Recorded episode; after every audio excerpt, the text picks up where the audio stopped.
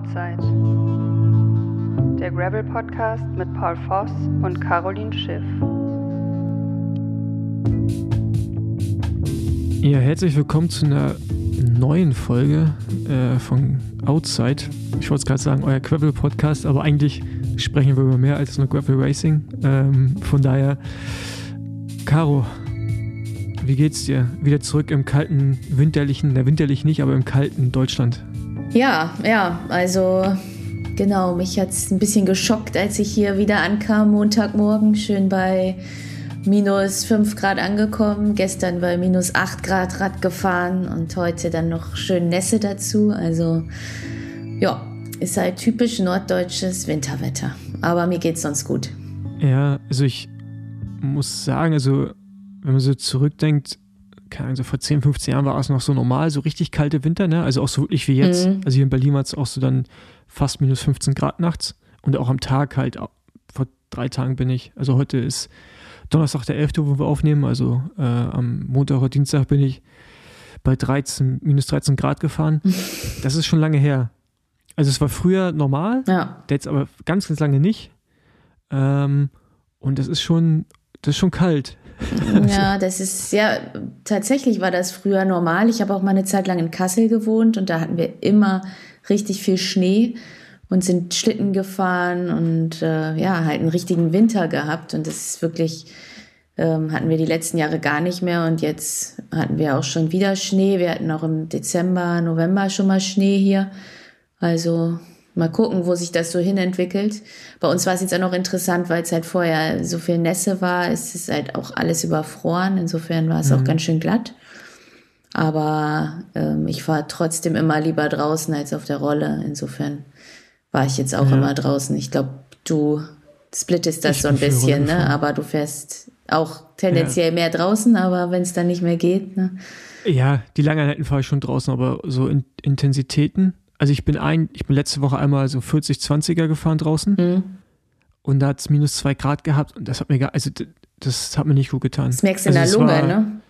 Ja, ja, das war einfach, ähm, das Puls und so war alles in Ordnung, aber es hat sich einfach nicht gut angefühlt und äh, nee, so Intervalle fahre ich jetzt auf der Rolle, es ist schon hart. Also ich musste jetzt auch irgendwie so 10 Minuten Intervalle fahren. Mhm. Das, die sind gar nicht schwer, aber das ist so psychologisch, ist das halt, ey, ich, ich, also ich werde mit der Rolle nicht mehr warm.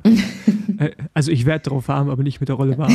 Und äh, ja, aber ja, ich habe auch äh, immer wieder so ein Flashback zu, keine Ahnung, als ich so Profi geworden bin, also so mit 22, 23, habe ich in Berlin dann auch gelebt und hatte damit so ein 3er BMW und wie es eigentlich normal war im Winter, hier einen Meter Schnee zu haben mhm. und ich immer irgendwie Fußmatten unter die Hinterräder legen musste oder irgendwie eine Schippe dabei, damit ich aus den Parklücken rauskomme. Ja. Und wir sind eigentlich immer den ganzen Winter im Crossrad gefahren, weil die Straßen halt einfach immer, immer weiß waren. Ja. Ähm, das hatte ich jetzt schon ganz lange nicht mehr, muss ich sagen. Also bestimmt zehn Jahre war ich, war ich nicht mehr im Schnee gefahren in Berlin, also so richtig Schnee. Mhm. Ja. Ähm, ja, aber Gut, jetzt geht es ja am Samstag in die Sonne. Von daher. Ja, da machst du äh, Trainingslager, ne? Oder? Ja, genau. Ich mache Trainingslager äh, auf Teneriffa und fahre dann mit den Besenwagen-Jungs oder wir fahren zusammen los, das Kranguanche. Was ist das äh, eigentlich Straße. genau? Ist das ein äh, Inselhopping oder was ist das da? Ja, genau. Ist im Prinzip über fünf kanarische Inseln. Hm. Wir starten auf äh, Lanzarote, Fuerteventura, Krank Canaria, Teneriffa und dann äh, Gomera, Gomero. Gomera, La so. Gomera, ja. La Gomera, genau. Und ähm, ja, äh, ich will es, oder ich werde es wahrscheinlich innerhalb von nicht mal 48 Stunden fahren. Also ist zumindest das Ziel jetzt auch möglich mit den ganzen Fährverbindungen. Und genau, das, mach, das machen wir. Ja, und dann komme ich am 1. Februar wieder zurück. Ja, cool. Ja. Und das, das fährt man aber dann mit einem Gravelbike. Also ist schon. Nee, auf, also das mit dem Gravelbike bin ich schon mal gefahren mit Henning Bommel im Team, im Zweierteam. Mhm. Wir fahren eher im Straßenrad. Mhm. Also mit Gravelrad ist schon auch cool, reicht aber auch einmal und Straßenrad. Die Distanz ist, glaube ich, ein bisschen kürzer sogar, weil die Wege direkter sind. Mhm. Und du, es ist halt nicht ganz so hart. Ich, ich brauche, also ich will mich da nicht abschießen. Nee, weißt du? macht also ja auch ein Gravelbike ist schon, ja. Und mit dem Straßenrad, so wie es jetzt gelegt ist von der Startzeit, kann man es, wie gesagt, in zwei Tagen durchfahren. Ja, genau, cool. Genau, und äh, da, da, da freue ich mich schon drauf. Ja, wird bestimmt lustig. Ja. Mit den beiden anderen. Ja, die, die, die werde ich Die wirst du nicht so sehen. viel sehen. Aber äh, ja, wir fahren zumindest mal zusammen los und sind die Tage vorher noch zusammen Ja, das ist doch cool. da unterwegs, von daher wird schon, wird schon ganz cool. Ähm, genau, aber wir, gehen wir mal ins Renngeschehen rein. Jetzt am Wochenende, also wenn die Folge rauskommt, haben die deutschen Meisterschaften im Querfeld 1 schon stattgefunden. Daher wissen wir nicht, wer die Siegerinnen und Sieger sind. Ähm, aber zumindest kann man mal sagen, dass die Junioren und Juniorinnen ganz gut drauf sind Mhm. so wie es scheint. Ähm, nämlich bei den männlichen Junioren hat ähm, sowohl der Benedikt Benz als auch der Max Oertzen vom Team ähm, Heizomat, wo wir auch schon den äh, Teammanager, Teaminhaber hier im Podcast hatten. Und jeweils, Entschuldigung, die beiden gewinnen jeweils ein Rennen. Und Max Oertzen wird auch noch einmal Dritter bei einem äh, größeren Juniorenrennen. Die haben ja keinen Weltcup, sondern doch, Doch, die haben einen Weltcup. gibt auch einen Weltcup bei Junioren. Genau, aber nicht so viele Rennen wie früher zu unserer Zeit, sondern die fahren dann im Rahmen Mhm. der Elite-Weltcups und Frauenweltcups, haben die noch Juniorenrennen, die auch gut besetzt sind. Genau. Und da sind die beiden, Da war der Max gefahren. ja Dritter beim Weltcup, ne? genau, genau. Hm. Ähm, und das ist zuver zuversichtlich aus. Äh, ich, wann hatten wir Marcel Meisen? Letzte Woche, ne? Mhm. also vor zwei Wochen. Und er meinte ja, äh, wir brauchen halt Leute, die morgens aufstehen und sagen, ich will Cross-Profi oder ja, Profi werden. Und äh, ich habe da mal jemanden, einen Insider gefragt und er meinte, er hat zumindest bei Max Oertzen weiß er das. Der steht morgens auf jeden Fall auf und will das werden. Hat Bock. Ähm, der hat Bock, genau. Da hoffen wir mal, dass die beiden am Ball bleiben. Und äh, weil ich glaube, der Benedikt Benz ist, so, der Benedikt Benz ist sogar erstes Jahr Junioren. Ja, Von daher, ähm, ey, der ist 2007 geboren. 2007. Wahnsinn. Krass. Das ist, das ist, das ist so jung, ey. Mhm. Das ist krass, ey. Auf jeden Fall ja, Glückwunsch an euch beide. Äh, mal gucken, wer von euch beiden oder wer da bei den Junioren den deutschen Meistertitel holt. Aber auch bei den weiblichen Juniorinnen. Genau, auch beim Weltcup in Schonhofen ist äh, auf dem achten Platz Messane Bräutigam. Und ja, genau, das lässt auf jeden Fall auch positiv in die Zukunft blicken. Ähm, ich habe sie auch schon mal selbst beim Rennen gesehen und äh, habe da auch schon, ist jetzt auch schon zwei Jahre her, glaube ich, aber habe da schon gedacht, dass es auf jeden Fall sehr gut aussieht und ähm, da auf jeden Fall jemand mit Talent kommt und auch jemand, der Bock hat.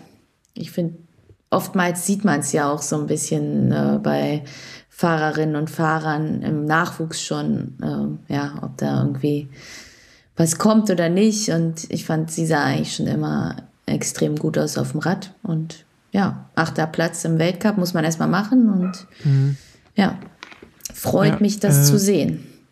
Genau, und die ähm, Messane, die fährt auch alles, ne? Also ich habe es Ja. auch bei ihr auf Instagram unterwegs, die äh, macht ja auch Bahn. Äh, also so klassisch JuniorInnen äh, Karriere einfach mal alles Mhm. und äh, mal gucken, wo sie dann am Ende hängen bleibt. Ähm, bei, bei welcher bei welcher, oder bei welcher Sportart des Radsports. Aber finde ich erstmal cool, dass sie da sich überall ausprobiert und genau, auch da viel Glück für die deutschen Meisterschaften. Vielleicht ist sie auch die neue deutsche Meisterin, wir wissen es nicht. Darüber können wir dann in der nächsten Folge reden. genau. ähm, aber sie ist, glaube ich, ist, genau, sie ist die amtierende deutsche U19-Meisterin, wie ich hier gerade sehe. Davon gehe ich aus. Ja, ich, äh, da ist der Cyclocross 24, ist ja ganz gut. Mm, stimmt, da kann man da siehst du ja auch mal die nationalen Titel. Ja. Genau. Ja. Ähm, dann gab es jetzt eine Bekanntmachung von Paranormal. Die kennen, glaube ich, relativ viele. Ist ein Bekleidungshersteller aus Dänemark, Kopenhagen.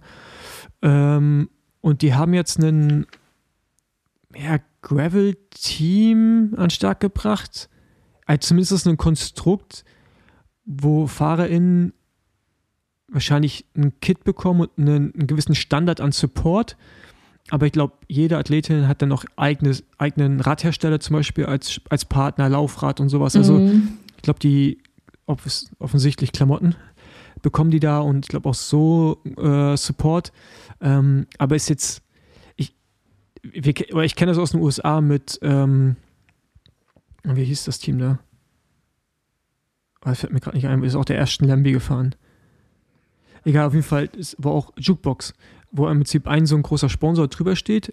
Mhm. Die äh, Jungs wurden dann von Jukebox bezahlt, aber jeder hatte nochmal seine separaten Radsponsoren Mhm. und Helmsponsor und so. Und das scheint mir hier auch so ein bisschen das Konzept zu sein. Ich bin mal gespannt, wie die so auftreten werden, weil die haben sich auf jeden Fall ein paar gute Leute gesichert. Ich war jetzt überrascht vom Christian Kreuchler, nicht, weil er nicht gut ist, sondern einfach nur, hätte ich jetzt nicht erwartet, Dass er in so ein Team geht nicht- jetzt. Genau, Mhm. oder dass er da, oder dass, dass er zu Paar, Pass, Pass Racing heißen die, oder Paar Racing. Ähm, genau, die MIT Rockwell fährt er auch. Also sind schon ein paar interessante Chad, Fahrer innen drinne. Chad Hager, glaube ich auch. Chad Hager, genau, ähm, ja, der jetzt von der Straße auch kommt. Genau. Ja, Ja, ähm, ich meine, die hatten doch vorher schon dieses Enough Cycling. Insofern. Das sponsern sie ähm, immer noch, genau, Genau, weil das fand ich ja eigentlich eine ähnliche Sache, weil da stand ja auch eigentlich Paar über allem und hm. ja, mal gucken. Also der Auftritt ist auf jeden Fall ambitioniert, den sie bei Instagram schon hatten. Ähm, sie wollen die größten Rennen, die größten Gravel-Rennen gewinnen, Trucker ich- anbauend. Ja, Ja, ich, ich habe dann so zuerst so, war ich ja auch, okay, gut, das ist auf jeden Fall eine Ansage. Da habe ich so ein bisschen durch die, die Namen dann, ich habe danach erst die Namen gecheckt. Mhm. Also die, die Fotos haben mir erstmal nichts gesagt, die Mhm. Gesichter. Mhm. Und ich habe dann die Namen und dachte, ja, okay, gut.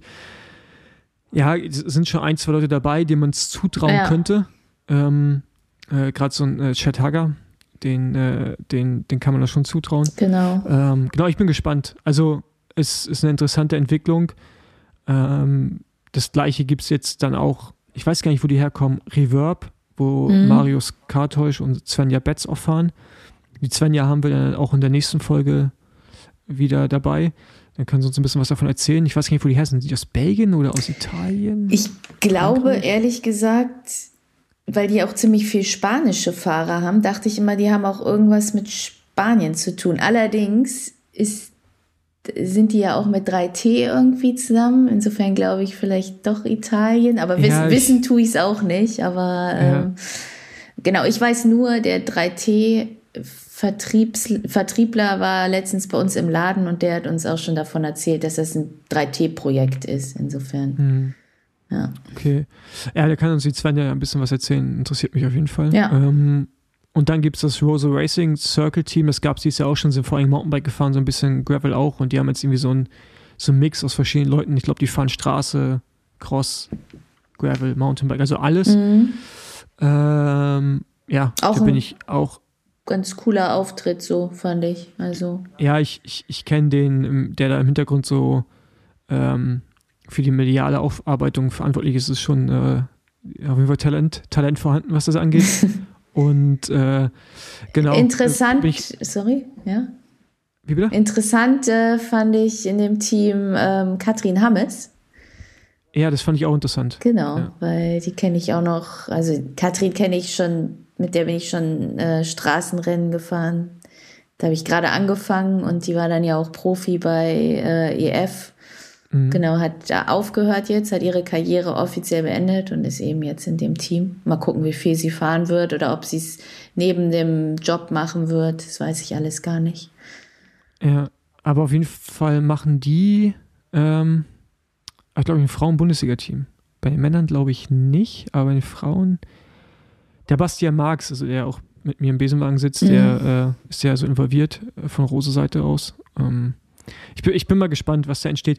Was ich aber allgemein äh, interessant finde, das Thema hatten wir auch schon sehr oft, äh, das ist ja zwar jetzt eine Teamstruktur, aber mich würden dann doch schon mal interessieren, wie die alle so finanziell aufgestellt sind. Ja. Also äh, wie viel Budget dann wirklich da ist und auch dann die FahrerInnen dementsprechend zu unterstützen, sei es Reisen. Ich habe jetzt mal gerade geguckt, was, mein, was mich allein anbauen kostet. Lecco mio, ey. Also es ist, ähm, ey, ja. Ja. Also da kann man, da kann man froh sein, dass man äh, so gute Partner hat. Natürlich fahren wir auch schnell und geben und tun auch viel dafür, dass wir die haben. Aber es ist schon, äh, schon extrem teurer Sport, gerade wenn man ihn international betreiben will. Mhm. Und ähm, es wird mich dann mal interessieren, weil ich glaube immer noch nicht daran, dass man in der Lage ist, äh, also sagen wir mal jetzt, wir beide ein Team plus noch zwei andere Athletinnen, dass die uns quasi, also dass sie so ein Budget haben, dass die alle vier finanzieren können. Und dass man auch noch vielleicht davon leben kann. Also es kommt ja auch noch dazu.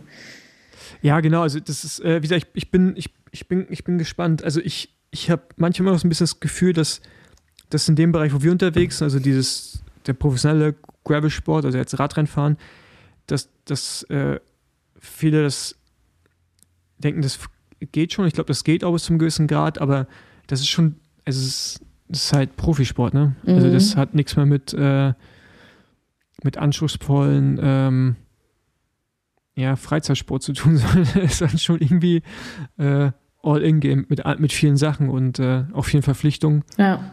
Aber ich bin, ich bin gespannt. Äh, ich wünsche auf jeden Fall viel Glück und es ist immer cool, wenn irgendwie mehr Konkurrenz kommt und äh, die ganze Sache noch einen Ticken professioneller wird. Ja. Und äh, mal gucken, wie sehr Teamdynamiken am Ende dann wirklich eine Rolle spielen. Ja, und äh, neben Teams kommen aber auch immer mehr individuelle Sportler dazu, die sich äh, selbst ähm, ihre, äh, ihre Partner suchen und das eben nicht in eine Teamstruktur integrieren, sondern das äh, selbst machen. Und auch das finde ich ganz interessant, dass es scheinbar möglich ist, äh, mit dem Support von verschiedenen ähm, Brands sich da zu finanzieren und so eine Saison ja, zu bestreiten. Ja, bei dir ja. Bei mir ist es ja so ein nicht, also so eine ja, so ein Zwischending, würde ich mal sagen. Ich habe ja zum einen den Canyon Team Support. Wir sind ja so ein bisschen eine Art Team, aber dann auch meine eigenen Sponsoren, ja.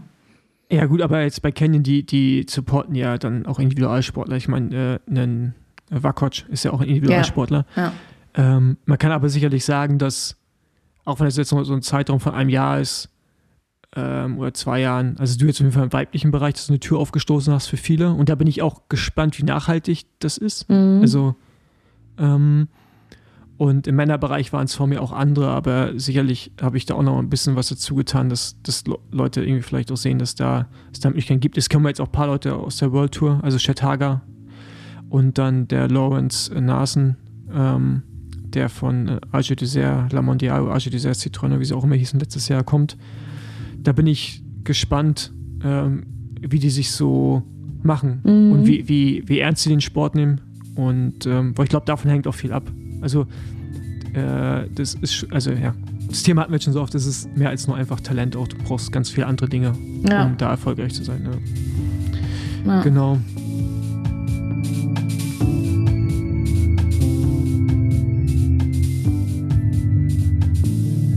So, wir haben jetzt den Janosch Wintermantel bei uns, der irgendwo in Afrika ist, aber eigentlich noch in Europa, aber das kann er gleich mal erklären, wo genau.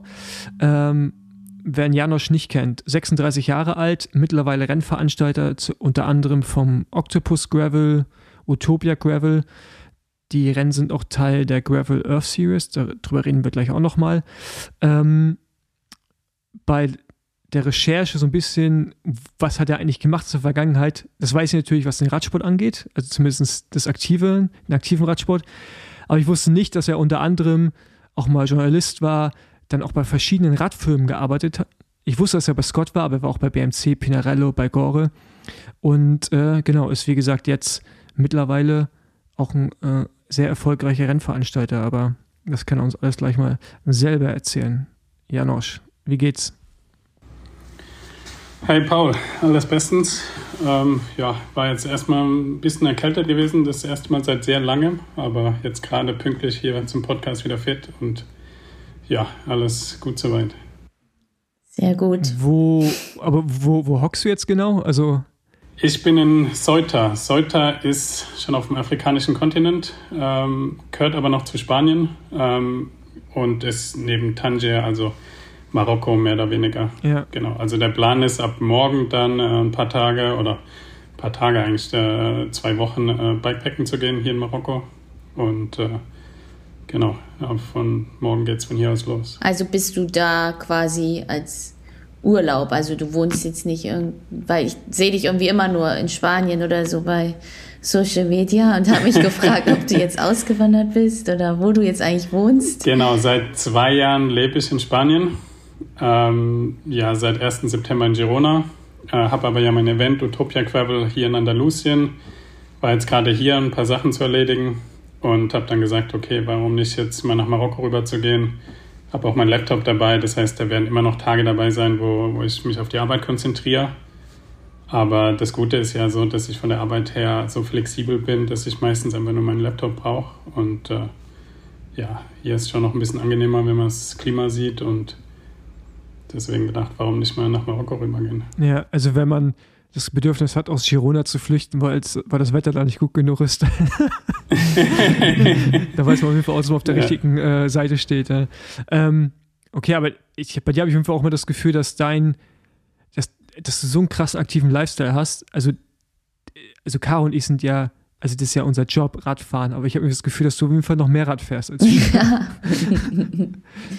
Ja, also das täuscht. Also äh, als ich jetzt gesehen habe, wie viele äh, auf Strava äh, gezeigt haben, wie viel sie gefahren sind im Jahr. Also wir werden jetzt nicht glauben, ich hatte 9.500 Kilometer dieses Jahr. Ernsthaft? Also da, das sieht nach äh, mehr aus bei also, Social Media. Ey, du, du, hast auf jeden Fall das Instagram-Game hast du, hast du verstanden. Ja. Du, du, du, weißt, wie man so postet, dass genau, es immer also, viel aussieht. also Leute, denkt, mein ganzes Leben ist ja nur Radsport, äh, weil ich glaube, auf Instagram siehst du nur Radsport von mir. Ähm, aber ja, also ja, danke, wenn ich das Instagram-Game verstanden habe, aber wahrscheinlich das Training-Game noch nicht so richtig. Oder du fährst ja. einfach so langsam. Also ich fahre einfach sehr gerne Rad. Ich bin keiner, der gut ist, ähm, nach einem Trainingsplan zu trainieren. Ich bin keiner, der gut ist, irgendwie einfach im Kreis stundenlang zu fahren. Also wenn ich einfach nur fahre für den Spaß, dann sind es eineinhalb Stunden Vollgas. Und äh, ja, deswegen kommen dann auch nicht unbedingt so viele Kilometer zusammen. Ich hatte jetzt dieses Jahr, wenn man das anschaut, also ich hatte im April, im Februar und im September relativ viel trainiert und die restlichen Monate eigentlich auch relativ sehr wenig, also manchmal nur 100 Kilometer im Monat. Das lag natürlich dann auch manchmal mit Stress von Events, anderen Sachen zusammen. Also von The Tracker bis zu The Wift äh, hatte ich keine 1000 Kilometer. Mhm. Also, okay. Ja. Ähm, magst du mal kurz erzählen, also erstmal, wie, mich würde interessieren, wie du zum Radsport gekommen bist und ein bisschen so, bis wohin deine Karriere da eigentlich verlief, so auf der Straße. Weil du hast ja dann irgendwann aufgehört, ne? Auch zumindest in meiner Wahrnehmung, ja. Ähm, ich habe angefangen ein bisschen durch meinen Vater, der ist so sonntags meine Mountainbike-Runde gefahren. Irgendwann war ich ja, zehn Jahre alt, bin ich da mal mitgefahren. Und zur selben Zeit war das, als Jan Ulrich die Tour de France gewonnen hat und ja, ich bin auf jeden Fall einer von diesen Kiddies, die durch Jan Ulrich angefangen haben, Rad zu fahren oder zumindest zu einem Verein gegangen sind. Und äh, ja, dann, ich war elf Jahre damals alt und äh, dann gleich auch mit Rennen angefangen und dann bin ich elf Jahre eigentlich Rennen gefahren. Also Sichtungsrennen, Junioren-Bundesliga, U23-Bundesliga. Da sind wir ja dann auch mal ein paar Mal zusammengefahren und habe aber dann gesagt, dass ich äh, eigentlich ein richtiges Studentenleben haben möchte. Habe dann aufgehört, bin dann über zehn Jahre gar keine Rennen gefahren. Und dann kam es eigentlich erst mit Badlands, wo wir uns ja auch wieder getroffen hatten, äh, wo ich eigentlich so, ja, es war nicht mal geplant, richtig da teilzunehmen, plötzlich da am Start stand und dann gesagt habe, hey, das war ja eigentlich relativ erfolgreich, warum fahre ich nicht nächstes Jahr mal ein paar Gravelrennen mehr? Ja. Mhm. Ähm, aber was hast du dann nach dem Radsport, also nach dem ersten Abschnitt studiert? Äh, ich habe Sportökonomie studiert in Bayreuth ähm, also erstmal ein Jahr Maschinenbau, aber das war irgendwie nicht so ganz meins. Ähm, und dann Sportökonomie. Bin dann äh, nach Frankreich ein Jahr gegangen, kam zurück und dann habe ich irgendwann gesagt, so ja, ähm, noch einen Master draufsetzen, bin dann nach Schottland äh, und nach Nizza und habe da im internationalen Marketing noch einen Master draufgesetzt. Okay, also deswegen dann auch der, ja gut, ich meine, dann ist halt dann der Schritt 2008 zur Rennrad als Journalist, war das eher so ein bisschen reingerutscht oder hattest du da einfach auch richtig Interesse dran? Ähm, ja, also es war damals, dass ich Maschinenbau da studiert hatte und dann im ersten Semester, ich hatte zwar die Prüfung noch bestanden, aber es mir, mir hat so wenig Spaß gemacht, dass ich einfach im zweiten Semester gesagt habe, da mag ich gar nicht mal hingehen und äh, fand aber die Stadt Regensburg geil und da war die Rennrad und dann habe ich da mal angeklopft, habe gesagt so, hey, äh, kann ich da für euch mal ein paar Artikel schreiben oder so? Und dann haben die gesagt, ja, warum nicht? Und habe dann einfach für die äh, neben Studium, also ich bin gar nicht mehr äh, zum Maschinenbaustudium hingegangen und habe neben dann her für die Rennrad äh, ein bisschen geschrieben.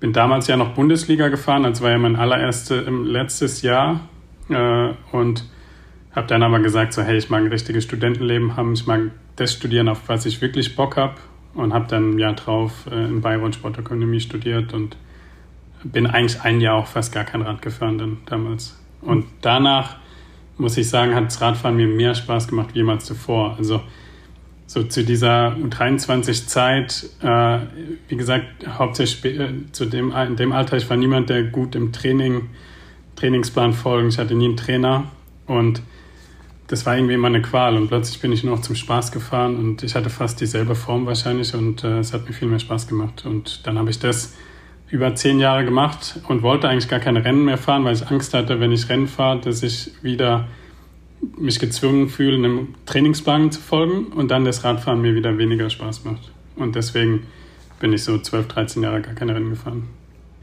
Also ist dann äh, quasi das Rennrad war so ein bisschen halt einfach, war an dem Platz, du wolltest irgendwie da bleiben und deswegen dachtest du, machst du mal zwei Jahre oder eineinhalb Jahre war das, genau. Ne? Äh, äh, Journalist. Okay. Und dann hattest du eigentlich immer das Ziel, irgendwie in die Radindustrie zu gehen oder gab es auch andere Bereiche, die dich interessiert haben? Ähm, ich habe meinen Master damals äh, eine Woche vor der Eurobike beendet und dann war es einfach das Einfachste, auf die Eurobike zu gehen, bei den Radfahren, die Marken, die ich cool fand, anzuklopfen und zu sagen, so hey, habt ihr einen Job für mich? Und äh, generell wollte ich in der Sport-Outdoor-Industrie irgendwie arbeiten. Damals war es nicht unbedingt äh, die Radsportindustrie, aber ja, es war damals das Einfachste, gerade mit der Eurobike, äh, da einfach mal hinzugehen. Und zwei Wochen später hatte ich einen Job bei BMC. Und äh, ja, dann ging das immer so weiter. Ja. Was hast du da gemacht bei BMC? Äh, ich war zuständig für die globale Kommunikation Rennrad und Triathlon. Und äh, ja, also hauptsächlich mit dem Profiteam, äh, BMC Racing Team damals. Und da war also deine letzte Station in der direkten Radindustrie, war eigentlich Scott, ne? 2021.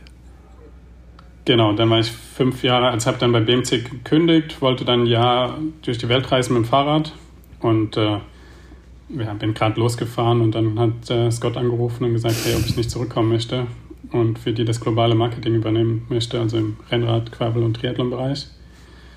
Und äh, ja, dann habe ich das drei Monate später gemacht. Das ist aber schon eine krasse Stelle eigentlich, ne? Also also es war schon, also es war einfach, sagen wir mal so, es war damals meine absolute Traumstelle. Ich konnte es damals gar nicht glauben, äh, weil ich wollte ja einfach reisen. Ich wollte ja gar keinen Job haben. Und plötzlich ruft dich einer an und bietet dir deinen Traumjob an. Und das war damals eine super schwierige Entscheidung, meine Weltreise auf dem Fahrrad abzubrechen. Aber auf der anderen Seite habe ich gesagt, hey, die kann ich jederzeit fortsetzen, wenn ich möchte. Und äh, der Job war schon auf jeden Fall sehr geil. Also ähm, viel Verantwortung, aber auch viel Freiraum. Scott ist eine, eine geile Marktmarke. Was ich immer cool fand, dass sie halt auch äh, nicht nur eine Fahrradmarke sind, also sie sind ja auch eine Skimarke, eine Runningmarke. Okay, das, Und, das, das, ist aber alles deswegen, unter einem Haus dann. Also es ist nicht so, dann die Sparten genau. voneinander. Okay. Nee, ist alles im selben Gebäude. Du merkst auch, die meisten, die Biker, die fahren dann auch im Winter Freeride Ski und so. Das ist halt schon auch cool gewesen, so fürs äh, Arbeitsklima. Ja. Okay. Und wie kam dann der Wechsel hin zum Radveranstalter oder zum äh, Rennveranstalter? Also warum dann aufhören? Ja, ich war schon immer so jemand, äh, wenn ich zu komfortabel bin, dann irgendwann langweile ich mich auch. Äh, und so nach fünf Jahren, besser gesagt sieben Jahre Schweiz, war dann irgendwann so, ich brauche mal eine Veränderung. Und dann habe ich gesagt, so, hey, ich, ich mag nach Spanien ziehen, aber irgendwie so für eine spanische Marke konnte ich mir irgendwie nicht vorstellen zu arbeiten. Ähm, und dann habe ich gesagt, so ja, mache ich mich irgendwie selbstständig. Hatte aber gar keinen so einen richtigen Plan. Ähm, und dann war es eigentlich so noch, als ich noch bei Scott war, dass ich einen, ein Fotoshooting in Andermatt gemacht habe. Äh, Andermatt ist sehr bekannt für die Rennradpässe, Gotthard, Furka und so weiter. Und wollte wissen, ob es da auch Gravel gibt äh, für ein Shooting und konnte nicht glauben, was ich damals da gefunden habe. Und ich habe dann einfach ein Konzept zusammengestellt, bin zum Tourismusbüro hingegangen und habe äh, gesagt, so, hey, könnt ihr euch vorstellen, ich hier ein Event organisiere? Und dann fanden die das geil und äh, plötzlich war ich Eventorganisator und äh, ja, so hat das angefangen. Aber Octopus gab es doch nicht vor dem jetzigen Utopia, oder? War nicht das unten in Andalusien zuerst? Oder bringst du gerade nee, Octopus war zuerst. Okay. Octopus hatte ich 22 schon ausgerichtet und Utopia jetzt erst in 23. Ah, okay. Ja. ja. Aber das ist dann, du bist dann selbstständig, also es ist deine Eventagentur. Genau, also ich bin selbstständig. Ähm, ja, die beide Events können nur mir. Klar habe ich Leute, die mir helfen, ähm, aber ich bin der einzige Besitzer und Organisator, kann man sagen, ja. Ja. Wie, wie komplex war es, so ein Rennen auf die Beine zu stellen? Also, das ist auch, ich meine, du kommst aus der Branche mit Marketing und man hat sicherlich auch mal ein bisschen Erspartes irgendwo rumliegen, aber äh, man will ja auch Geld damit verdienen. Also, wie schwer war es, das irgendwie lukrativ zu machen, auch in der ich weiß nicht, ob es das überhaupt jetzt schon ist oder ob das immer noch so ein bisschen eine Rechnung ist am Ende des Tages. Ja. Ähm, aber ja. Sagen wir mal so, es war damals schon sehr gewarnt. Äh, es war Ende 21, als ich das gestartet habe, Ende 21 war richtig Covid noch. Ja, also Veranstaltungen gab es eigentlich fast noch nicht wieder. Äh, und dann zu sagen, ich steige hier ein. Ähm, natürlich alles, was Marketing ist, hat mir natürlich meine Vergangenheit sehr viel geholfen, alles was Promotion angeht. Natürlich auch viel die Connections äh, zu den Fahrradmarken, äh, also Schwalbe und so weiter. Obwohl ich sagen muss, zu, zu, den meisten hatte ich überhaupt gar keinen Kontakt während meinem Job von, von Scott. Also es war dann gut zu sehen, dass die mir trotzdem vertraut haben. Jemand, der einfach herkommt und sagt, hey, ich organisiere ein Event, äh, wollt ihr dabei sein? Und diese sagen, ja, was hast du in der Vergangenheit gemacht? Hast du noch nie ein Event organisiert? Ähm, aber es war schon krass am Anfang. Ähm, ich meine, so viele Sachen. Ich habe am Anfang auch die Webseite selber gemacht, ähm, musste ich da einarbeiten in so viele Sachen. Ähm, aber man lernt halt sehr viel und im Endeffekt ähm, war es einfach so, dass ich halt nichts verdient habe, aber jetzt auch nicht unbedingt so große Kosten hatte, ja, weil ich ja schon eine Einmannshow war in vielen Sachen, dass es einfach meine Zeit war. Ja. Und dann natürlich auch schon die ersten Sponsoren hatte. Das heißt, ich bin jetzt auf jeden Fall an einem Punkt, wo ich sage, okay, Octopus Gravel, äh, das rentiert sich auch, auch wirklich schon im Süden von Spanien ist es schon noch anders, auf jeden Fall. Ja, ich meine, äh, ich lebe dort nicht, äh, ich musste immer viel hinreisen, äh, andere Sachen. Ja, das, das äh, wo man dann auch sagt, okay, da investiert man irgendwie auch in die Zukunft. Ja, da glaubt man das Projekt und äh, dann ist einem wert. Und ich meine, auf der anderen Seite hatte ich natürlich das Glück, dass ich davor sieben Jahre in, in der Schweiz gearbeitet habe. Und äh, da kann man auch ein bisschen was zur Seite legen.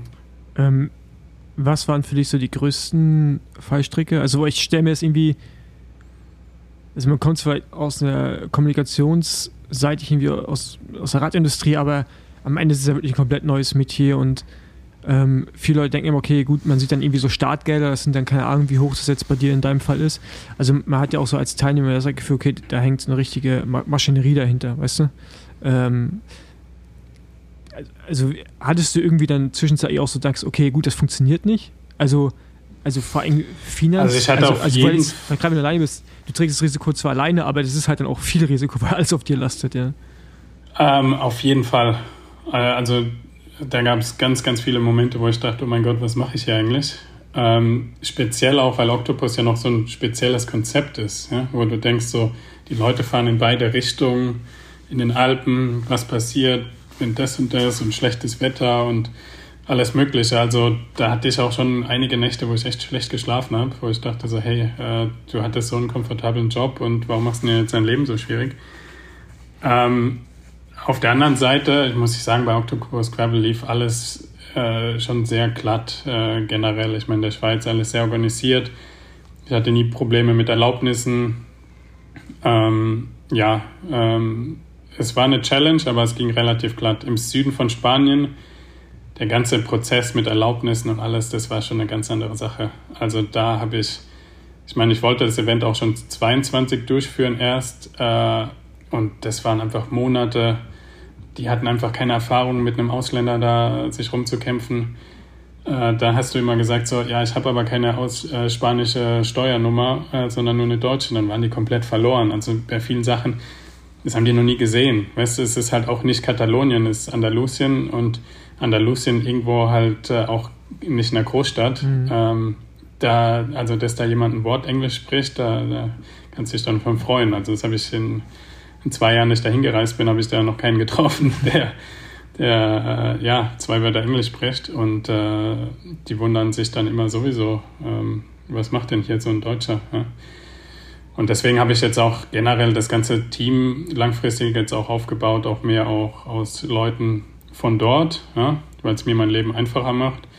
Aber da ich ja immer noch der Hauptorganisator bin, bin ich der Verantwortliche und habe da immer noch äh, immer wieder auch Probleme, dass die einfach keine Erfahrung mit Ausländern haben. Also einfach nicht wissen, wenn du jetzt keine äh, spanische Passwortnummer hast, weil wie du dann überhaupt Zugang zu dem und dem bekommst, ja? weil da geht aber das immer mal Programme und, und Sachen. Ja? Mhm.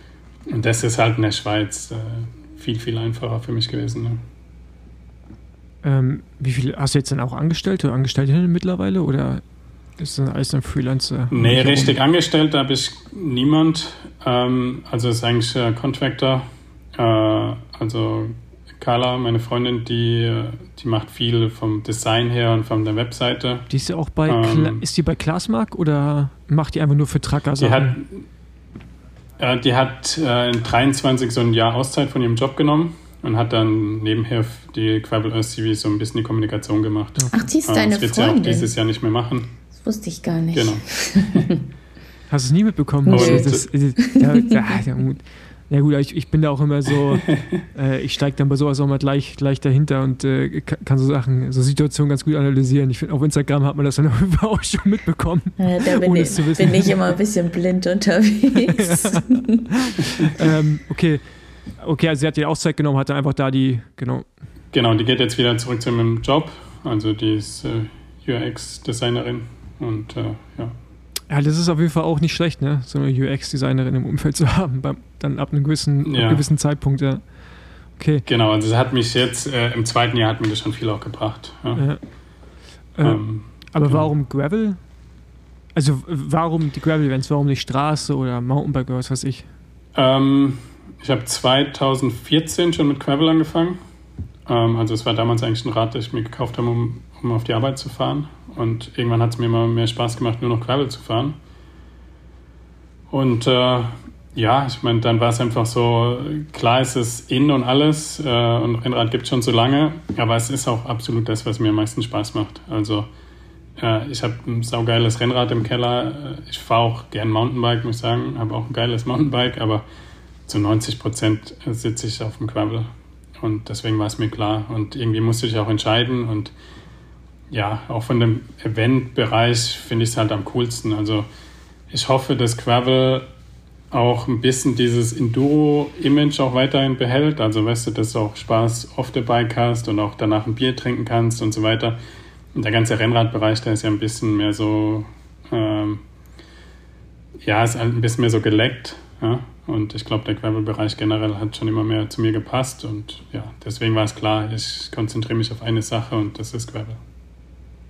Ja, ja, ich, ähm, wir haben in der nächsten Folge, hatte ich ja von schon angekündigt, die Svenja Betz bei uns, die ja auch so ein bisschen sagt, dass sie, glaub, also zumindest hat sie angehört, so ein bisschen Spaß verloren hat im Laufe des letzten Jahres. Ähm, weil es irgendwie alles so sehr, sehr, ja, alles nur Performance war. Also zumindest habe ich so verstanden, aber kann sie uns zu aufklären.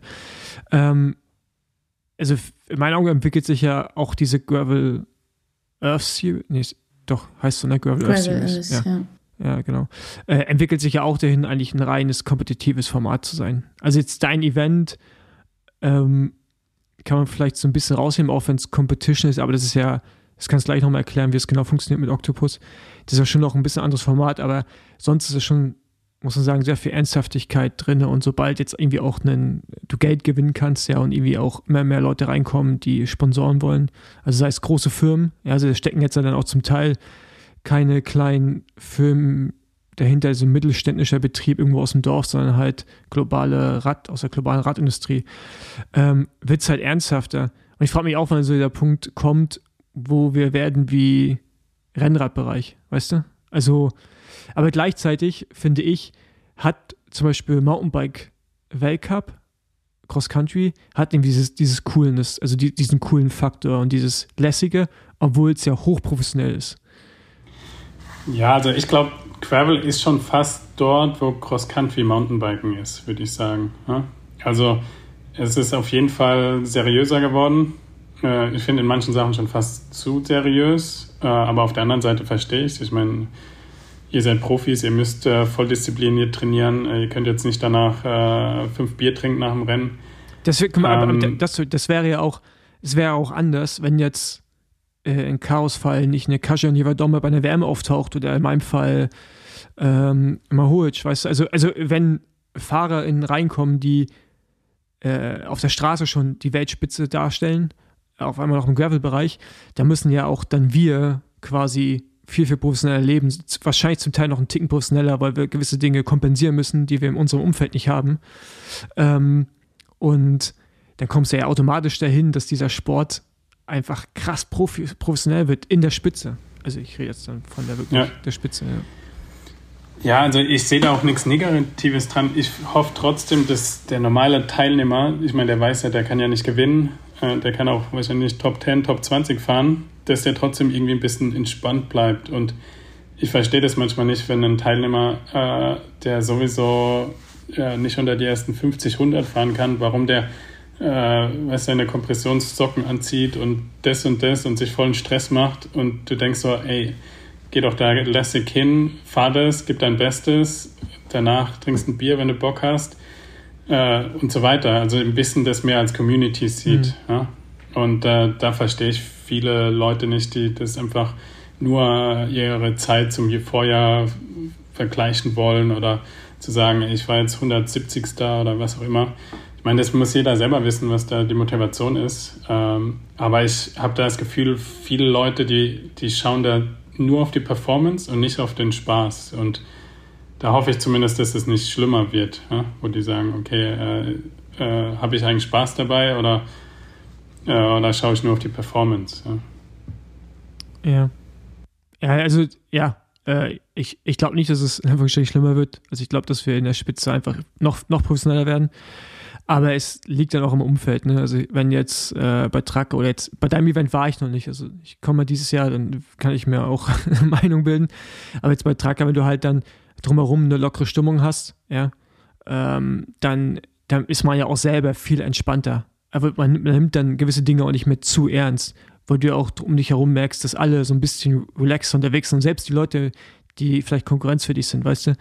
Deswegen, ähm, ich glaube, da haben Rennveranstalter schon noch einen riesen Einfluss darauf, wie sich der Sport ähm, weiterentwickelt, ja, oder also welche Richtung er einschlägt. Und ich glaube, momentan ist noch ist ein ganz gutes Maß noch da, solange das halt nicht irgendwie kippt. Und ich finde selbst ein paar UCI World Series Rennen sind auch, also die sind auch von der Stimmung okay. Also jetzt Aachen jetzt mal zum Beispiel genommen oder auch die Sachen in Schweden. Es war schon lässige Stimmung so. Ja, fand ich eigentlich auch. Ja, also generell glaube ich auch, äh, es wird jetzt nicht wie, wie Rennrad oder äh, ja, Triathlon vielleicht, äh, sondern bleibt auch wirklich entspannt. Aber ähm, ja, ich sehe da schon auch einen Unterschied zwischen den UCI-Rennen manchmal, äh, wo die Leute echt einfach nur morgens hinkommen, die Nummer abholen, Vollgas stur und dann wieder nach Hause gehen und einen Tracker, was auch ein volles Racing-Event ist, aber trotzdem irgendwie noch ein Ambiente drumherum ist. Du freust dich, alle Leute zu treffen dann einen Tag später dann doch irgendwie eine, eine Party gibt, egal ob die jetzt vielleicht nicht von Glasbank selber organisiert ist, ähm, ist vom Ambiente dann schon noch ganz anders. Ähm, und im Endeffekt äh, ist es ja auch immer gut, dass es ganz unterschiedliche Events gibt. Ja? Jeder kann ja dann aussuchen, was, was er möchte. Ich habe schon gemerkt, äh, dass mit meinem Konzept, also vom Preis her sind die, denke ich, schon noch äh, günstig, aber man zahlt natürlich auch die Live-Musik und bestimmte Sachen schon auch mit. Ja? Und da gibt es natürlich schon auch Leute, die dann sagen so, hey, äh, ich interessiere mich nur fürs Rennen am Samstag und du hast ja auch was am Freitag und Sonntag. Da komme ich nicht, kriege ich dann Rabatt so. Ja? Und ja, dann muss man halt wissen, was für ein Event zu einem gefällt, was man möchte bei so einem Event und äh, da meldet man sich dann auch an. Ja. ja. Ähm, boah, ich habe eine Frage im Kopf. Ah, jetzt. Wie, also jetzt da du ja auch lange in der Radbranche gearbeitet hast, firmenseitig, was denkst du, wird der, wird der Trend sein? Also wohin werden sich auch die Firmen konzentrieren? Also, also in welche, Richtung wird es einschlagen? Also gerade wird er relativ, also im Verhältnis zu dem, ähm, was bei anderen Seiten Straße, Mountainbike passiert, habe ich das Gefühl, in, in Gravel geht relativ viel Geld gerade rein, so Marketingbudgetmäßig. Zumindest gibt es viele neue Privateers, neue Teams werden aufgemacht, hier und da. Äh, überall sprießen jetzt Rennen aus dem Boden. Äh, aber was denkst du, wie wird sich das so entwickeln und wie wird das Interesse sein der Industrie? Ähm, ja, ich meine, generell werden jetzt äh, mehr Gravelräder verkauft wie Rennräder. Das heißt, deswegen ist es schon sehr interessant geworden für die Branche. Und dann überlegt man die Marketingbudgets, die für Rennrad ausgegeben werden, wenn du jetzt ein Tour de France-Team hast, obwohl natürlich eine Tour de France-Promotion viel mehr ist als nur eine Rennrad-Promotion, ähm, haben die, die, die Marken natürlich jetzt auch gesagt, so hey, im Gravel, wenn wir da so viele Räder verkaufen, dann müssen wir jetzt Vollgas geben. Ähm, ich denke einfach, diese normalen, kleineren Race-Events sind nicht wirklich interessant für die Marken, weil ich meine, da kommst du morgens hin, holst deine Nummer, raced und gehst nach Hause. Entweder ist für die Industrie interessant, wenn du ein großes Race-Event hast, wie Unbound, äh, der Tracker, oder ist es einfach äh, bei einem Community-Event, wo du einfach viel mehr Optionen hast, wo du mit äh, den Teilnehmern interagieren kannst. Ähm, mehrere Tage dort bist und so weiter, dass du sagst, okay, da kannst du richtig mit dem Teilnehmer Zeit verbringen, den kannst du richtig ranziehen. Als bei einem typischen UCI-Rennen merkst du ja auch, da sind meistens von Sponsoren ist ja da nicht viel, ja? weil du kommst morgen hin, du racest und dann gehst du wieder nach Hause. Ähm, und dann auf der anderen Seite natürlich einfach die Athleten. Ich meine, ihr merkt es ja bestimmt, dass ihr mehr Anfragen bekommt, mehr äh, Geld hoffentlich auch bekommt und äh, ja, einfach die, die großen Athleten einfach mehr gefragt sind. Und äh, ich denke, da sind wir noch lange nicht am Ende. Ja? In der Eventbranche merkt man natürlich schon immer, äh, dass so ein bisschen the, the biggest takes it all. Ja? Also jeder mag Anbauen sponsern und jeder mag den Tracker sponsern und danach hört es schon ziemlich schnell wieder auf. Ja? Ähm, aber ich meine, ich kann mich auch nicht beschweren. Gerade im ersten Jahr war das schon richtig cool auch zu sehen, dass man mit einem neuen Konzept gleich Sponsoren hatte, namhafte Sponsoren hatte äh, und die, die meisten auch bis jetzt immer noch dabei sind und äh, ja. Ja. ja, aber ich habe manchmal das Gefühl, dass auf der Athletinnenseite sich so eine Blase gebildet hat über Corona. Also so, dass, dass viele Verträge bekommen haben oder Hoffnungen geschürt wurden, die dann vielleicht nicht unbedingt erfüllt werden. Ähm, und es ist ja, ist ja schon krass, wie viele mittlerweile als Privatier unterwegs sind. Und ähm, also das ist, ist, natürlich auch mal so, ne, ist wie so, ja, ich bin Influencer oder Influencerin oder äh, Markenbotschafterin oder sowas. Und bin ich das nur für ein Trikot oder werde ich auch tatsächlich bezahlt? Weißt du? Und das ist so, da ist eine, ich, ich frage deswegen, hat nichts mit dem Rennveranstaltung zu tun, aber weil du aus der Branche so ein bisschen kommst. Ähm, da bin ich wirklich gespannt, wie sich das entwickelt. Weil gerade sprichst es wirklich überall so raus und ähm, wir alle wissen, wie teuer so eine Saison ist, ja, und wie teuer auch gerade bestimmte Rennen sind. Äh, allein, ich meine, wir können glücklich sein, dass bei den meisten europäischen Radrennen kriegen wir irgendwie einen Code und kommen da umsonst rein, aber bei Amber müssen wir trotzdem unsere 300 Dollar bezahlen. Weißt du, da gibt es für uns keinen. Also vielleicht für hm. Caro? Ja, also ich zahle es nicht, aber. Du musst nicht zahlen. Nee. haben, haben das dir die Hand gegeben oder? Äh, ich habe ja den Code, ne? Also ich kann mich halt einfach anmelden. Ja, äh, genau. Also ich, ich muss über die Lotterie gehen und halt dann meine 300 Dollar äh, bezahlen. Und äh, das ist halt dann schon, äh, das dann, das dann schon, schon krass. So, dann bin ich echt mal gespannt, so wie, wie lange, wie lange das Leute durchhalten. So, äh? also dann so eine Saison zu fahren, wie wir es tun. Mhm. Ja. Also ich glaube, äh, zurzeit gibt es schon viele, die sehen so aus, als wenn die richtige Gravel-Privatier. Ähm, die kriegen dann Material, aber eigentlich leben sie schon noch von ihren eigenen äh, Einkünften, sich die Saison zu finanzieren. Ähm, muss sagen, die sind ja auch meistens einfach Amateure. Ja? Also, und ich glaube, das wird sich jetzt schon auch ganz schön ändern. Ja? Dass dann auf der einen Seite so, so Athleten wie ihr seid, die richtige Profis sind, die auch hoffentlich gut verdienen und dann bestimmte, die äh, jetzt wirken wie Quabbelprivatiere, ähm, dann auch irgendwann auch äh, ja nicht mehr auch unter die ersten 20 fahren können und dann auch da wieder rausfallen. Ja? Also ich glaube, da wird sich ein richtiger Profibereich rauskristallisieren und dieses Dazwischen, das wird weniger werden. Ja, ich wollte übrigens jetzt niemanden zu nahe treten damit, ne? Das war einfach nur so, so eine, so eine Feststellung von mir. Und ich finde es eigentlich cool, dass auch viele Leute Bock haben, irgendwie rumzuballern. Äh, das ist ja auch wichtig, weil sonst äh, steigt das Niveau nicht. Äh, aber ja, das Absolut. ist. Das ist, ich meine, manchmal, was mich so ein bisschen gewundert hat, manchmal hast du so Fahrer gesehen, die sind so Gravel-Privatier, aber du merkst so, die sind irgendwie einfach aufgesprungen auf den Zug und einfach vom Technischen zum Beispiel sind sie noch ganz weit weg, um überhaupt wirklich auch vorne mitzufahren. Und äh, ja, ich glaube, äh, da haben manche ihre Nische gefunden, die, die sich vielleicht manche auch gut verkaufen können. Ja? Aber ich glaube, das wird weniger werden. Also ich glaube, da wird wirklich die, die, die richtig Profis sind, die richtig äh, Ergebnisse liefern. Und es wird ja auch immer schwieriger werden. Und äh, dann der andere Bereich, der wird eher Amateur sein. Vielleicht hast du Glück und kriegst ein Fahrrad. Äh, und äh, wenn nicht, äh, machst du es zum Spaß, ja. Ja. Aber Caro, du bist schon offiziell dann jetzt gemeldet für Anbund. Ich bin noch, also ich habe mit dem Veranstalter abgesprochen, dass ich am Start sein werde und dass ich einen Platz habe. Aber also ich habe mich jetzt noch nicht angemeldet. Also ich okay. gehe geh mal davon aus, dass ich nicht verarscht werde. Ja, also ich gehe auch davon aus, dass ich reinkomme, weil ich ja fürs Profirennen gemeldet habe. Aber es ist schon, schon teuer, ey. Es ist schon viel Geld. Also das ist, ne, weil du, weil du eben gerade meintest, so alle wollen irgendwie auch dann diese großen Rennsponsoren. Und dann, ich, also ich finde Tracker in meinen Augen bietet mir jetzt auch was, ja, zum Beispiel, wenn wir jetzt Europa mal sehen. Ja. Ähm, bei Unbound habe ich jetzt nicht unbedingt das Gefühl, dass ich irgendwas geboten bekomme. Das ist eher so, wir machen die Show und zahlen alle noch echt einfach verdammt viel Geld dafür. Also ich finde das generell als normaler Teilnehmer, ähm, finde ich, manchmal müssen die Leute ein bisschen mehr nachdenken, okay, äh, ist das einfach nur Tamtam? -Tam? Ja, also anbauend, viele sagen ja, einfach nur dahin zu fahren wegen der Strecke lohnt sich ja nicht. Ja? Also ich war leider noch nie da, aber ähm, lohnt sich das dann echt dahin zu gehen, Tausende von Euro für Flug, Unterkunft, alles zu bezahlen, wenn ich nicht irgendwo in der Nähe ein cooles Event fahren kann, wo mir der Kurs besser gefällt. Ja? Also für normalen Teilnehmer verstehe ich es manchmal nicht. Also da merke ich, dass die einfach nur angezogen sind, zu sagen, okay, ich war da einmal am Start. Ja? Aber ähm, ja, mich wundert es immer auch von bei eurer Seite, dass, äh, dass die euch nicht mehr supporten. Ja? Also die Macht von einem Veranstalter, die hätte ich auch gern.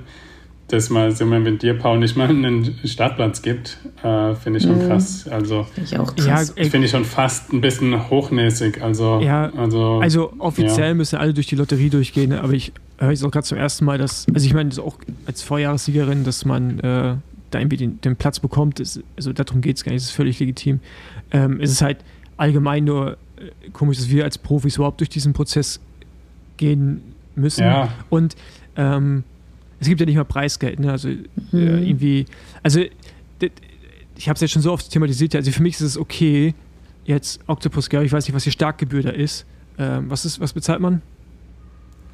120 Franken. So. Was für die Schweiz echt wenig ist. So, und, ja, man zahlt 120, 120, ist auch fast 120 Euro. Also du hast halt rein theoretisch, wenn du es nutzen willst, hast du zwei Tage Event oder drei Tage, was meinst du? Also auf jeden Fall, du, du, ja. du hattest ein längeres Programm.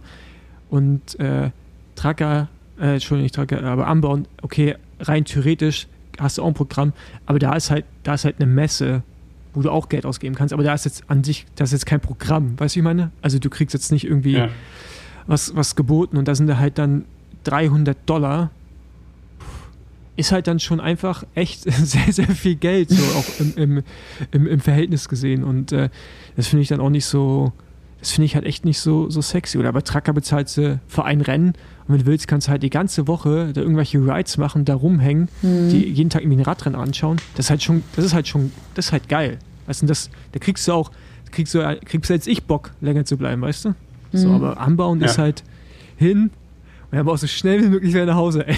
Kriegst einen Pokal, der direkt auseinanderfällt. ja, genau. Und wenn man dann gewinnt, dann genau, kriegst du noch einen Pokal, der wirklich wir haben das Kino verlassen, wenn die Siegerehrung war, da ist schon auseinandergefallen.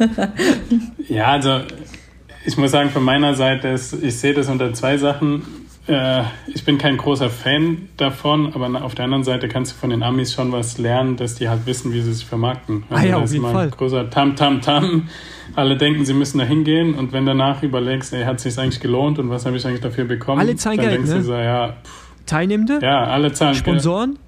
Also es, es, ja. und, und die schütten nichts aus. So, also das ist schon eine ja, richtige das ist so eine, ja Und das ist so eine Gelddruckmaschine. Die Strecke also, wird auch nicht ja. so viel Geld kosten, die zu sichern. Ja, weil, genau. Und ich meine, die paar Kühe da, die beschweren sich ja. nicht. Ich, da hast du eine Zieleinfahrt, die Du hast nichts abgesperrt, du hast keine, ja.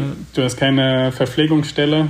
Also da dachte ich mir auch schon manchmal, was mache ich? Also ich habe bei Octopus Gravel sieben Verpflegungspunkte oben auf Bergen, wo ich organisieren muss, äh, plus den Eventbereich und die äh, äh, schickst Leute für 300 Dollar durch die Gegend und hast was, zwei Verpflegungspunkte oder irgendwas? Ja, da äh, brauchst du, halt da brauchst du deine eigenen Leute.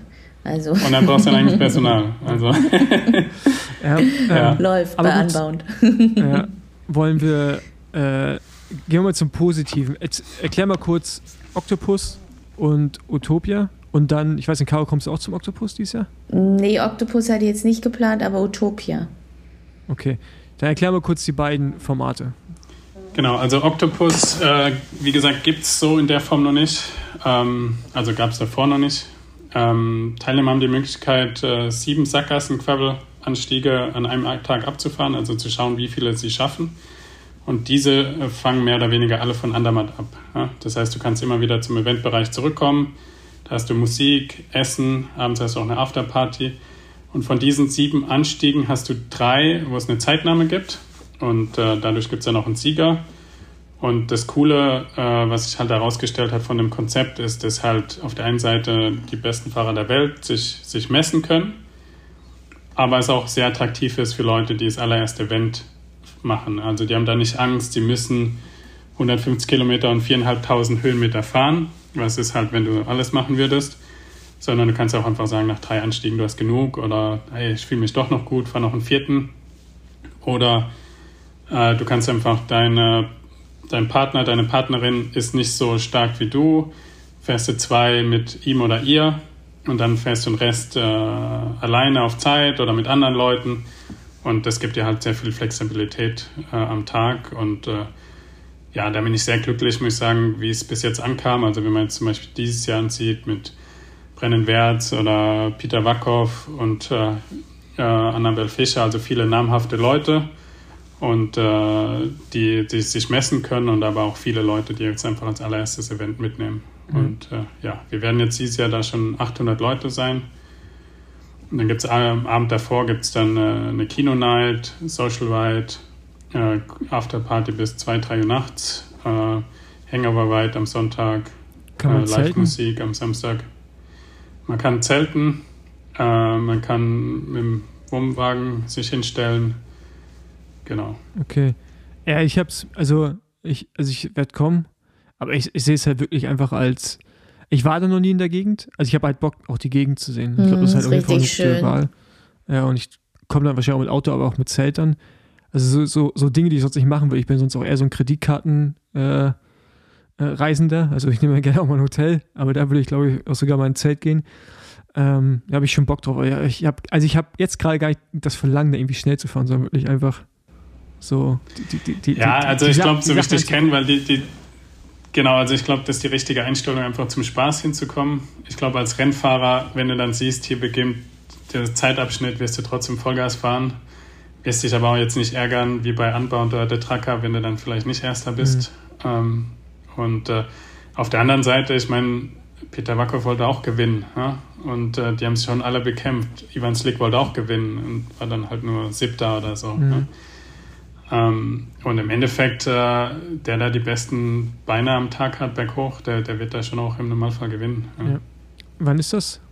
29. Juni. Am 29. Juni. Also man kann es merken, es wird wahrscheinlich jedes Jahr an dem Tag, wo die Tour de France beginnt, immer sein. Also es war jetzt die letzten drei Jahre so.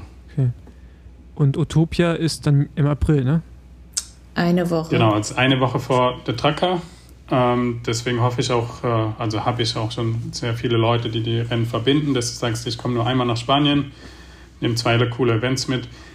Utopia, der Unterschied ist, also was gleich ist, dass ich schon auch möchte, dass die Teilnehmer Spaß oft dabei haben. Also gibt es auch Musik, auch so, wo du bei der Registrierung zusammen Bier trinken kannst. Äh, gibt noch ein Social Ride am Sonntag, wo, du, wo wir zur, zum See fahren und da äh, schwimmen gehen kannst, wenn du nach dem Event noch auf Bock hast. Aber das Renn, der Samstag, das reine Rennen, ist so wie der Tracker oder irgendwas. Also es ist einfach ein Rennen durch unglaublich geile Landschaft. Ähm, Und äh, ja, dann haben wir am Freitag haben wir noch einen Hill Climb, den kann man seriös nehmen oder nicht. Äh, die ersten 20 Männer und die ersten 20 Frauen, die dürfen dann nach vorne starten am Samstag. Und da probieren wir so ein bisschen so, ja, übertrieben gesagt, Alp-DS-Feeling so ein bisschen an so einem kurzen Hillclimb äh, zu kreieren. Ja. Cool. Und welche Distanz ist das bei Utopia? Die lange Distanz ist 170, die mittlere 110 und die kurze ist äh, 55. Welche fährst du, Caro? Die lange, ne? Das ist doch das Hauptrennen, oder? Genau. Ja, ja. Ja, kann ja sein, hätte sein können, dass du zur Vorbereitung auf Tracker nur die 110er fährst. Ne? ja, genau. Äh, ähm, okay, ja, nice. Ähm, was, was steht jetzt? Genau, und gerade auch bei den Frauen kann ich äh, Caro dir auch erzählen. Also es ist echt äh, super Line-Up schon. Also da ist äh, Amity Roosevelt, Annabelle Fischer, also alle, die bei der Tracker letztes Jahr vorne sind, alle so diese typischen Gravel-Fahrer in Europa, also jetzt nicht eine äh, Kasia und so, äh, die müssten alle am Start sein. Also kannst dich da schon auf ein gutes Vorbattle einstellen, wenn du Bock drauf hast. Sehr gut. Wie starten Frauen und Männer zusammen oder wie macht ihr das? Ähm, das ähm, ja, bin ich offen dann zu diskutieren. Ähm, kommt ein bisschen drauf an, wie viel es dann im Endeffekt sind. Und da wäre auch meine Idee gewesen, Caro, mit dir dann noch zu sprechen, direkt vom Event Ja. und dann sagen, hey, wollt ihr zusammen oder wollt ihr zehn Minuten später starten? Also was wir halt ein bisschen haben ist, er startet 170, dann 110 und ich meine, ja, 50, äh, die kannst du vergessen. Äh, aber irgendwann würde halt 110 auch reinfahren in die Spitze der Frauen. Äh, also irgendwann wird sich auch ein bisschen vermischen, ob man dann auch gleich mit 170 Männern losfahren möchte oder nicht. Ähm, ja. Ja, ich glaube, es ist, wie du sagst, abhängig davon, wie viele am Ende am Start stehen bei den Frauen und ob es Sinn macht, ja, da einen eigenen Start Ja. zu machen. Genau, und bei Männern haben wir auch, äh, ja, auch ein paar gute Namen. Also Ja. Was steht als nächstes an? Was ist das nächste Rennen, was du veranstalten wirst? Oder bist du erstmal zufrieden Ja. mit den beiden und äh, die weiter das ist so ausbauen? eine, ist eine, ist eine gute Frage. Also ähm, ich hätte fast, also ich hätte ja das in Andorra angegangen. Äh, das ist on hold äh, wegen Ach so, das war dein Rennen, Hatte ich halt, ne? UCI-Ding. Nee, nee, ich hatte mit Carlos Verona Ah, okay. ein äh, Rennen angefangen. Und dann hat er hatte aber mit einfach seinem Image Schweiz und so so viele Probleme, dass viele Sachen dann einfach nicht so gepasst Mhm. haben. Ja? Also da kann man keinen Vorwurf geben, aber es war dann einfach, wo wir gemerkt haben, hey, so richtig äh, sich lohnen und für ihn einfach wird das nicht, ja? weil als Rennradprofi deine Imagerechte gehören im Team. Das ist so und, krass. Äh, wenn du dann andere Das ist- Sponsoren hast und ja. Das, das ist. Äh, Dann haben wir irgendwann gesagt, so, okay, äh, ich mache da mal ein Camp, ich werde da mal ein Camp organisieren mit 50 Leuten, aber als Event machen wir das jetzt nicht.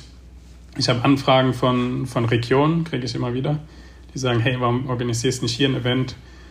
Das Octopus-Konzept kommt natürlich auch äh, so gut angekommen, dass es irgendwie Sinn machen würde, das ja auch woanders zu machen. Auf der anderen Seite ist es schon sehr schwierig, an sehr vielen verschiedenen Orten Events zu organisieren. Also ein Grund, warum Glassmark auch wirklich gut ist, ist, die haben einfach alle Events in Katalonien. Ja? Das heißt, die haben ihr Team, die haben ihre Sachen da, die fahren dahin, bam. Ja? Die haben selben Personen für Permissions, das und das, äh, die haben ihr Lager da. Ist viel einfacher, wie wenn du jetzt äh, fünf Events in Europa verteilt hast. Ja? ja. Deswegen werde ich sicher noch ein drittes haben. Kann leider noch nicht zu viel dazu sagen. Ähm, kann sein, dass ich dann Kooperationen eingehe. Da sieht es auch danach aus, irgendwann mal. Aber ich selber werde jetzt bestimmt keine fünf, sechs Events äh, organisieren in fünf verschiedenen Ländern oder so. Aber auf der anderen Seite werde ich mich auch äh, noch an auf andere Sachen konzentrieren im Gravel-Bereich und nicht nur Events. Das heißt, Äh, Camps, Reisen Okay. und dann auch einfach äh, Tourismusregionen, äh, wo ich jetzt schon angefangen habe, ähm, dass ich denen helfe. also wir so ein bisschen quasi in die Generell- Marketing-Richtung gehen. Genau. Ja, okay. Also Consultancy, äh, wenn du jetzt als Region dich vorpushen möchtest im, im Gravel, in dem Fall auch äh, Rennrad oder E-Bike äh, und sagen möchtest, hey, wir wollen mehr Radtourismus haben, kannst du uns helfen, Hm, das umzusetzen. okay, nice. Cool. Ich wäre ich wär soweit durch. Ja, auf jeden Fall. Haben wir eine Menge gelernt. Genau.